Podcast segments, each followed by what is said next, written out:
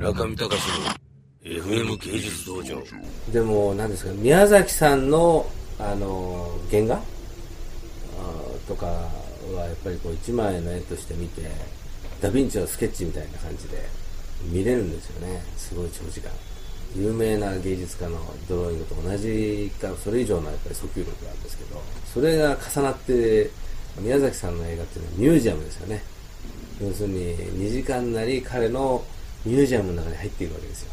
でそれをこうもう一回分解して頭の中でやるとミュージアムが次々とこう広がっていって本当にすごい大きいこうミュージアムの中に入っていくような感じになるんですけど。同じことを、うん。同じことをおっしゃったのが、亡くなった淀町さんですよね。淀川長原さんああそうですか。僕はなるほどなと思ったんですよ。うん。ミュージアムだ宮崎映画は、宮崎さんと梅津和夫ってすごい特徴的なんですけど2人ともあんまり真似されないんですよね。真似できないのかな。パロディーとしてはもちろんありますけど本質的な部分でこの宮崎さんのもどきっていうのって出てこれないんでしょうけど出てきませんよね。僕的には安野さんがやっぱり富野さんとかをコピーしてったっていうか、そういう風な感じで宮崎駿っていうのは何かっていうクリティカルというか批評言語を持った作品を作りたいなということですよね。真似しにくいんですよね。あれ面白いですよね、うん。でも普通ね、世間一般でこう言われてるんですよ、うん。要するに絵一枚撮ってもね、それを模写しやすいものがヒットする。うん。ところが皆さんの描いたものって実は模写しにくいんですよね、それがなぜかヒットしてるでしょ。これは非常に不思議な現象ですよね。だからまあいろんな歴史があるんですよね。ある時代は手塚さんだったしそれがね千葉哲也とかそういうのに移ってったり赤塚不二夫とか、うん。そうかと思うと永井豪ちゃんの時代があったり、5年松松本零士の時代があったり。これで言うとね僕の記憶だとあの高橋留美子ぐらいまで、もうみんなが真似してったんですよね、でそれがね漫画の歴史がそこら辺でストップするんですよ。うん。と僕なんか思ってるんですよ、これである時からあの安彦義和っていう人が多かったですよね、ガンダムの。うん。そうするとあの人の絵をみんなが真似し始めた、そうですね。フランスのね、イラストレーターの。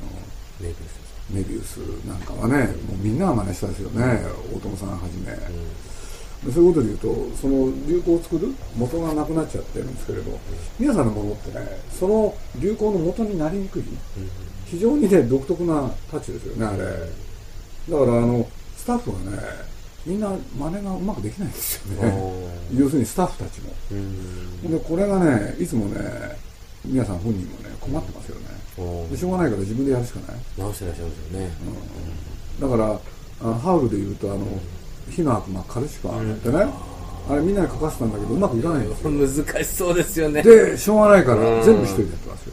ポニョで言うとね、うん。波は全部彼ですよ。みんな他の人でやったやつがどうも自分のね感覚とぴったりこう来ないんですよ。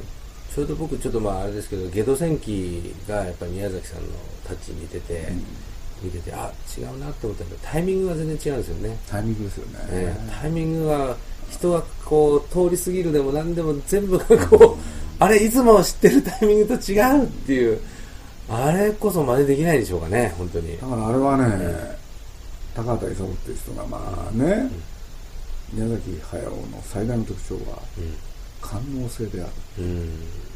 要するにタイミングのことですよね、独特なんですよ、でそれが非常にねマッチするんですね見てる人に、うん。でそれをみんな作れないですよね。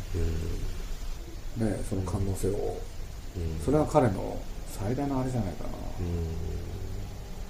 68になってもありますね。全開でしたね今回ね。全開でした、うん。すごかったですよ、あれですかね。僕僕とかだから本当に往年のファンは本当コナンの時に戻ったような感じであすごい楽しく 全部こうアニメーションを全部楽しく見させてもらってストアニーメーションやリーっていうよりも。だからアニメーションやりたかったんですよね、うんうんだからまあこのことを本人が聞いてたら怒るんですけど ストーリー関係ないですよね、やっぱりポニョっていうキャラクターを実在させたい、あのそういう意味じゃ僕はねポニョっていうのは大成功作だと思うんですよ、うん手で描いたものがね本当に生きてるように見える、これはやってみたいですよね、その気持ちはよくわかりますよね。